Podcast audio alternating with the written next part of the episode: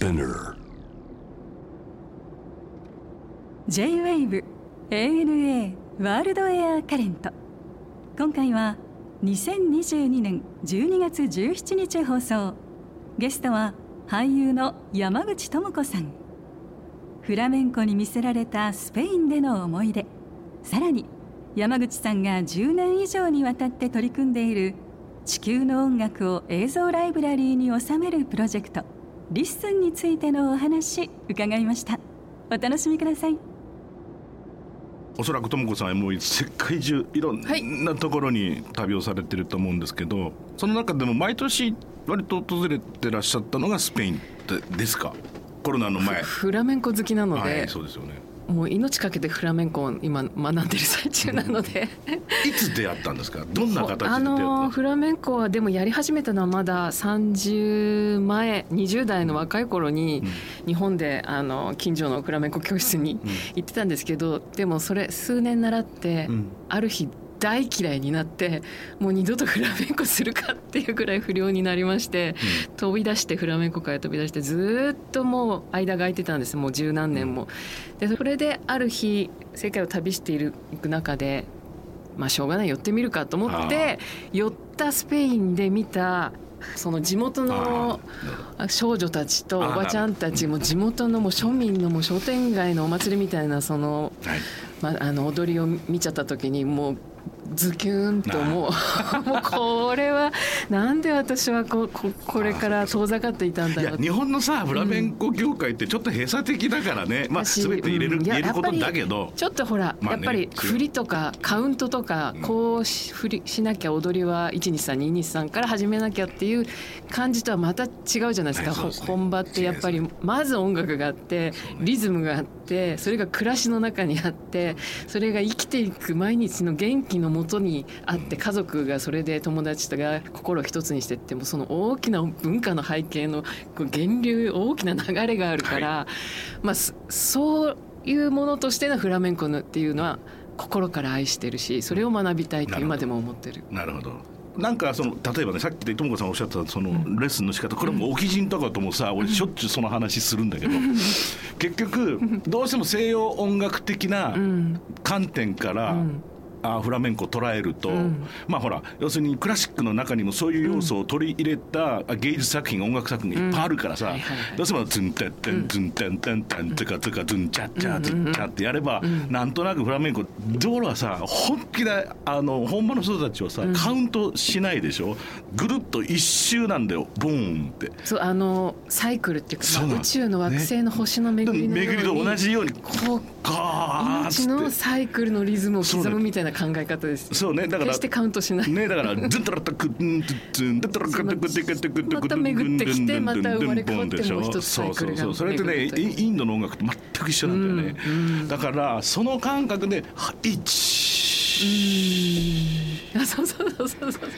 2の中にドランツがあるわけでだからあのダンスになってあのこのパルマになるわけでしょ、まあ、本当の1年の季節のサイクルだったり、命のサイクルは生きて、そしてまた新しい命も生きてみたいなすごい深い哲学というかすごい心理がある。あるからね、うん、でもそれと日々の暮らし、うん、俺たちはなんでさこんなくく苦しい人生を送ってんだっつって、まあ、ディプシーの音楽なん全部それ一番初めにそうまずこう泣きが要するにだってもういろんなとこでいじめられて虐げられて社会では大変でそうもうやってらんねえよっつって、まあ、地方でるわでもそうけどな泣くわけだけど「リラ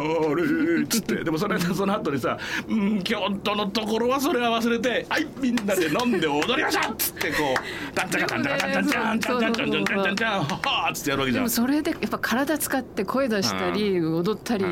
こう心臓バクバク言わせることでやっぱ元気に力湧いて。ってくるんだよね、ね、命のね。でそれのなんかもう縮図のようなやっぱりこうカルチャーでしょ、うん、で結局でも我々みたいに東京でサークルとかの中で普通に生きてても、うん、結局同じようなことはあるじゃないですか、うん、でもそれは自分でねこう解消できなくて次の日になったりしちゃうけど、やっぱり日々日々一緒になんか仲間同士と何かそういうことを話し合ったり飲んで騒いですることがいかに大切かっていう話。で、本当に生きていくためにやっぱ歌踊り、これはなくてはならないでしょう。水や食べ物と同じようにエネルギーが。そう音楽ってのはとにかく僕も20になるかならないからずっと変わらなくいまだに思ってるけど、結局歌と踊りと祈りこの3つの要素がいいバランスでできて入り込んできているものっていうのはやっぱりクオリティが高いものになるよね。その秘密をどうやったら知れるんだろう、という思いで追いかけずにはいられない。なるほどねあのこのご本 Listen というのをずっと夢中になって毎日手にしてます。ありがとうございます。ちょっとあの 国語辞書みたいに広辞苑みたいに分厚い。分厚くても でもなんか別にあの初めからずっと読みじゃなくても、うん、写真が気になったら「へえ何の写真だ、うん。うん、おおなるほどこれか」って、でここにはまあ言ってみればまあ Listen ってとあるだけで分かるように、そのうん民族音楽と言ったらいいのかな？ワールドミュージックって言ったらいいのかな、うん、いろんな現地にあるネイティブな音楽にフォーカスを当てて旅をすると。そうね。民族音楽っていうこうカテゴリーというよりはまあそうね。だからその土地ならでは、うん、そのやっぱり食べ物とか作物とかものづくりとかやっぱりその風土、うん、土とか水とか暮らしからこう芽生えて花開くのと同じように音楽もやっぱりその土地や暮らしから、こうエキスを吸い上げて花開くじゃないですか。うん。はいはい、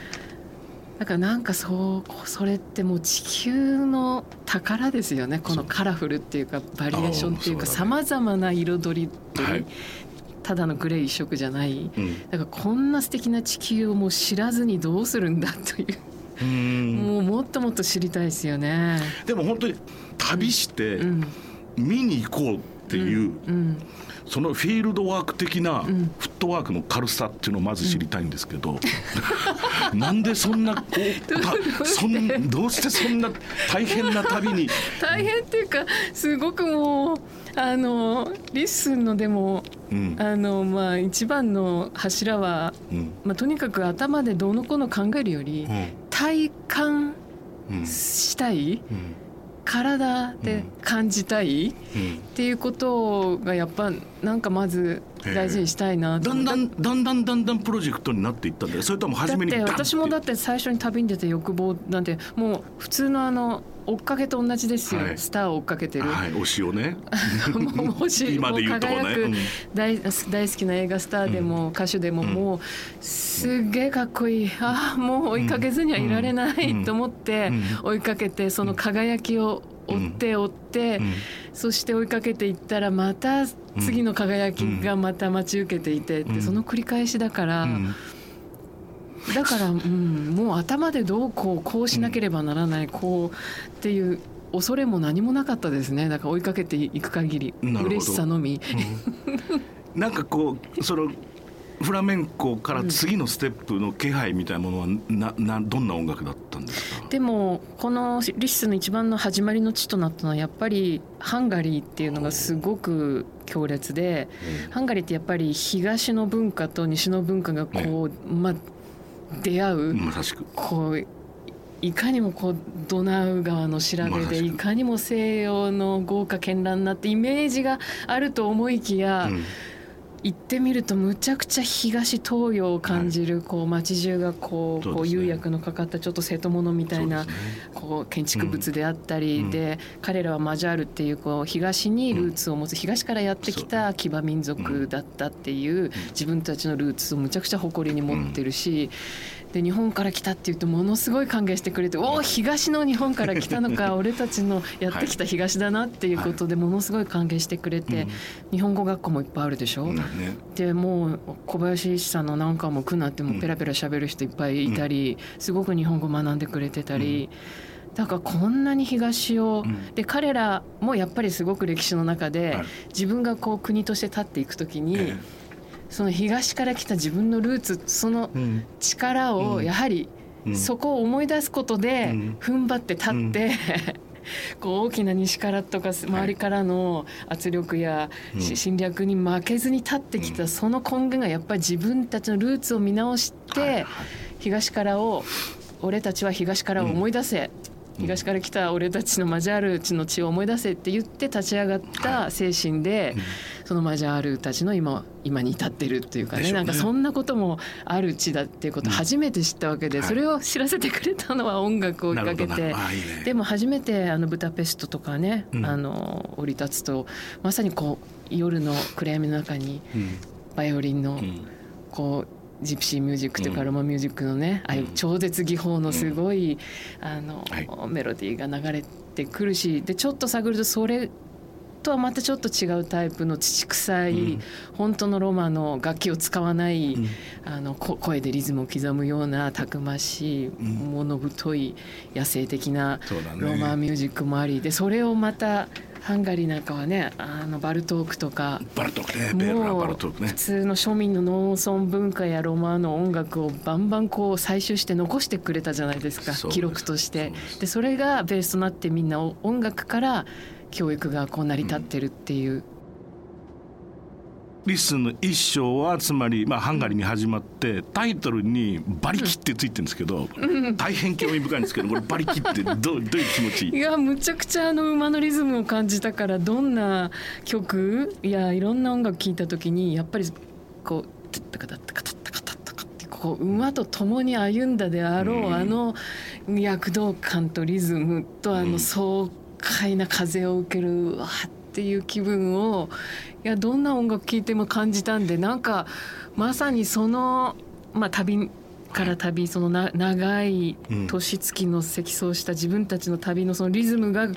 馬と共に歩んだリズムが入ってるっぽいなって単純に私ものすごい強烈な印象を受けたのではい。馬力の回だなと思ったんですよハンガいリーからそのバルカン半島に向けて、うんまあ、そのロマンミュージックと言われるはい。その旅をして進んだ彼らのベースにあったのは馬うん。今まあ馬力っていうのはパワー全ての言葉の馬力になってるけど元はまあ、うんうん。う馬馬の馬の力だったみたいなね。ね馬の力だし。いやだからやっぱロマンミュージックでも徹底的にパワーが溢れてるじゃないですか、はい。ロマのこの村祭りとかに参加させていただいても3日三晩は必ず踊り尽くし歌い尽くす3日三晩休まない、うん。そのパワーの根源。ってやっぱそのばもうやっぱこう染みついた血の中にある馬馬力ですよね。そうだな。あの農耕民族には絶対にないいやそうそうそんなそんな感じです。で一日の区切りみたいなさ。うんうん。やっぱり我々なんか多分自分のルーツを、まあ、日本人としてやっぱりものすごく農耕民族じゃないですか、うん。狩猟民族ではないじゃないですか。もともとはまあね、あのいろんな話もありますけれども、やっぱりこう田んぼ畑っていうのはうん。基本にある人生っていうのは、村人同士の多分コミュニケーションも変わってくるはずでしょ、でそれがさやっぱり馬に乗り何かこうね仕留めて食うとかさ、羊を追って、でそいつらの、ね、は草をはむ場所をずっと、まあ、遊牧していくとか、その感覚とはやっぱり絶対違ういやーよねいや深いなあとと思わない？それが音とかリズムに今もこう証として刻まれてることが面白いじゃないですか、うんあある意味こう時間旅行っていうかタイムトラベルしてるみたいな感じでそこからふわっと壮大な歳月や年月が何千年も何億年もぐわっと広がり出すお面白さって音にありますよね。音にある。とっても強い生きる力になってるっていう意味でそのセルビアとかね、うん。そのハンガリーからどんどん下のバルカン半島の方はい。行くとまたこの弦楽器の馬力的な世界からまたこのラッパとかトランペットとかの管楽器のはい。このパンチの効いたこうちょっとまあ昔オスマン帝国攻めてきたりしてその戦いの戦士たちのその楽器やリズムもまた混ざったうんこうと闘志に満ちた生きるパワーになってくる、あのバルカンブラスバンドの世界がまたあるじゃないですか。はい。やっぱなんだけどね、音楽的にもね。だからそこのそこのかっこよさがものすごいんだけど、これさ豚豚？丸焼き？いやいやいやいや彼らにとってね、うん。まあ音楽むむちゃくちゃ暮らしに必須なんですけども、ね、豚の丸焼きをねとにかく食ってけ食ってけ食ってけってね、うん。とにかく豚の丸焼きがあのポップコーンマシンみたいな丸焼き器がもう日常に、うんあの関西人がみんなうんたこ焼き器持ってるのと同じような感覚で、ね。豚の丸焼き器が、小豚のね小さいサイズちっちゃい小豚をこうねそのみんな焼けるぐるぐる回しながら何時間もかけて焼く豚をね、だからもう彼彼らをこう取材させて撮影させていただいてその宴を取るにはもうなくてはならない豚だからとにかく豚を命かけて美味しい豚を仕入れるから豚を食ってけっていうわけです。でその豚とともにみんながまたそれで乾杯して飲み食いしながらまたその出会いのひととき旅人たちとと地元のみんな出会いで、で盛り上がるとまたブラスバルカンブラスで盛り上がる、お踊り明かすというね。いや。まあ食べ物はねそう。とその宴お酒も美味しいお酒も大事ですよね。大事だし肉食文化の最たるものだよね。やっぱり一頭をどううんうんうんうん。その食べ尽くすかっていうさうん、でも一丸一頭頭をやっぱり仕留めるって大変なことじゃないですか。命かけて。そう。そうそうもうもう弓とか槍外れちゃったらもうダメなわけで。そうそうでそれで得た命をまたいただいてみんなの命にさせていただくってだからそれを時間をかけて、うんこうお礼の気持ちとともに歌や踊りとともになんかもう捧げて、ね。気持ちをささ感謝捧げて、ひ仲間とひ気持ちを交わして時過ごすってやっぱこうなんかの原型ですよね絶対そうです、ねそれはだから小小麦をなんか腹だけもあるけど肉をどうみんなで食うかって話で。でもその名残は例えばロンドンのパブとかだとサンデーローストってん。絶対うん。うん日曜日の午前中はあのローストビーフが出るんですよね。うん。だからみんな街の人はパブに行って今日はクッキングしないでパブで昼までダラダラしましょうねっていう。ポルトガルはいかがでしたか？ファドとかですか？ポルトガルはもうファドもやっぱある種こうね悲しみうんの歌ではあるけどあのこう神戸をもたげてこう胸を張って、うん。こう空を見上げながら向かっていくぜっていうああの歌はちょっとしびれますね。あれもやっぱりね、うん。この貧民街でもうし娼婦たちの中でもう虐げられた社会のもうもうどうどうにもならない人たちの中から生まれてきたあれもエネルギーの歌ですもんね。で僕なんかいまだにたまに聞くけどドラスポンテスうん、彼女のさが森コネってやってるやつあるじゃん。うん。そういうなんかストリートで生まれた音楽がこう神様の音楽と出会ってですよ、なんかこう歴史に残って芸術としてうん残っていくっていうのはものすごくありがたいしそういうそういうことでいろんな音楽が知られるってのはいいなと思うし。あポルトガルはともこさんは一人で全国を回ったと私が昔あの、フラメンコに対する反抗期を迎えて こんなこんな押し付けがましいフラメンコふんとか反抗してた時期に私ポルトガルに行ったんですへね。ーポルトガルのあのもうえも言わぬあの地味さ、のんびり感。地味だよね。なんでこの国はこんなに地味なんだ、うん。その当時までガイドブックもスペインのおまけぐらいにしか、うん後ろにちょろっと23ページついてるだけで誰もポルトガルの子なんて地球の歩き方だってそうだったもんね。スペインポルトガルって書いてあったよねこ。んな地味な国なんなのと思ってむちゃくちゃ興味湧いてでポルトガル行くからにはあの、ね、英語もそんなにみんな田舎行ったら喋れないだろうしもうポルトガルを習っていくしかないと思ってもうあの六本木のあのポルトガル学校行ってもうそ 言葉学びまくってポルトガルをいろいろ回ってあのアソレス諸島もマデーラ島もいろいろむちゃくちゃあの地味の秘密を知りたくて。巡りましたけど、まあ、そこでファドにまた出会ってもう恋に落ちちゃったのもうもうもう夜な夜な夜中あれ夜の文化じゃないですか一種の、ね闇に紛れてそうですね。うまもう染み渡る歌声あれを聞いてこう夜が更けていくあの感動ってちょっともうしびれますね。うん。でもその例えばイタリーとかスペインにあるような、うんなんかこう陽気さとかさ、うんなんか刹那な感じとかさ、がちょっとないじゃないですか。その地味っておっしゃる。なんであんなこんなり隣の国なのに。こんな真反対な。なんか真面目な感じっていうか、なんかこう地味っていうか、シーン。としたっていうかね。い。ろいろ旅しても本当に仲良くて動くものがないな、羊しか動いてないっていうイメージだった。ん。ですよやっぱり、うん、でも素朴ででまあねご飯なんかはさ日本人によく合うなんて話、あの米料理が美味しくて。米がうまいしイワシがうまい。しでもそう言いながらも南の,、ええ。あのサグレスっていう、このユーラシア大陸最南西端行くと、はいはいはい。そこは延暦航海王子がそこからやっぱり航海学校を作って船出して世界に旅立った地域なんです,、そうですね。だからそういうすごい歴史を背負ってきた国ではありながらあの地味さ。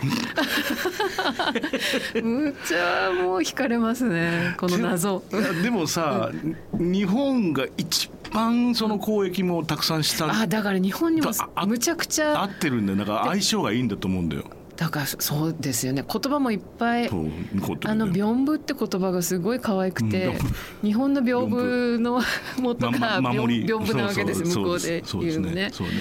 なほらコップとかシャボンでもなく、まあ何でも日本の日常ご言葉がね、うんポルトガルの人持ってきてくれて合体されてそう行き交ってシェアしてるからね。だからあのそういう意味でほらポルトガル行くとあのアズレージョっていうタイル文化、うん。あれもやっぱり東洋、まあ、世界を航海に海を渡って東洋からまたこう、持ってきたり生き,、うん。生き交ったその焼き物、うん。と陶磁器たちの青い釉薬の文化がタイルで街中にタイル細工の建築が、うん綺麗だよね。アズレージョがまたあのアズールっていう青の世界が美しくてだからもうちっちゃい頃にご飯茶碗はやっぱりうん。あの青い あのうん。当時時期うん。時期のお茶碗だったからもうご飯茶碗っていうイメージ私にとってなんかそういう意味で第二のふるさとをうんうん。感じますねポルトガルね。ジョージアはいかがでしたか？いやまたこれも男性ポリフォニーでしょ？男の声を重ねていくこの楽器は使わず声だけで、でまたあのこれもいろいろほら侵略侵略侵略の歴史もうすごく国会の横のちっちゃく、いうん。ちっちゃい土地だから過去においていっぱい攻められて、あの国のこのモットーが敵には剣を友には杯を。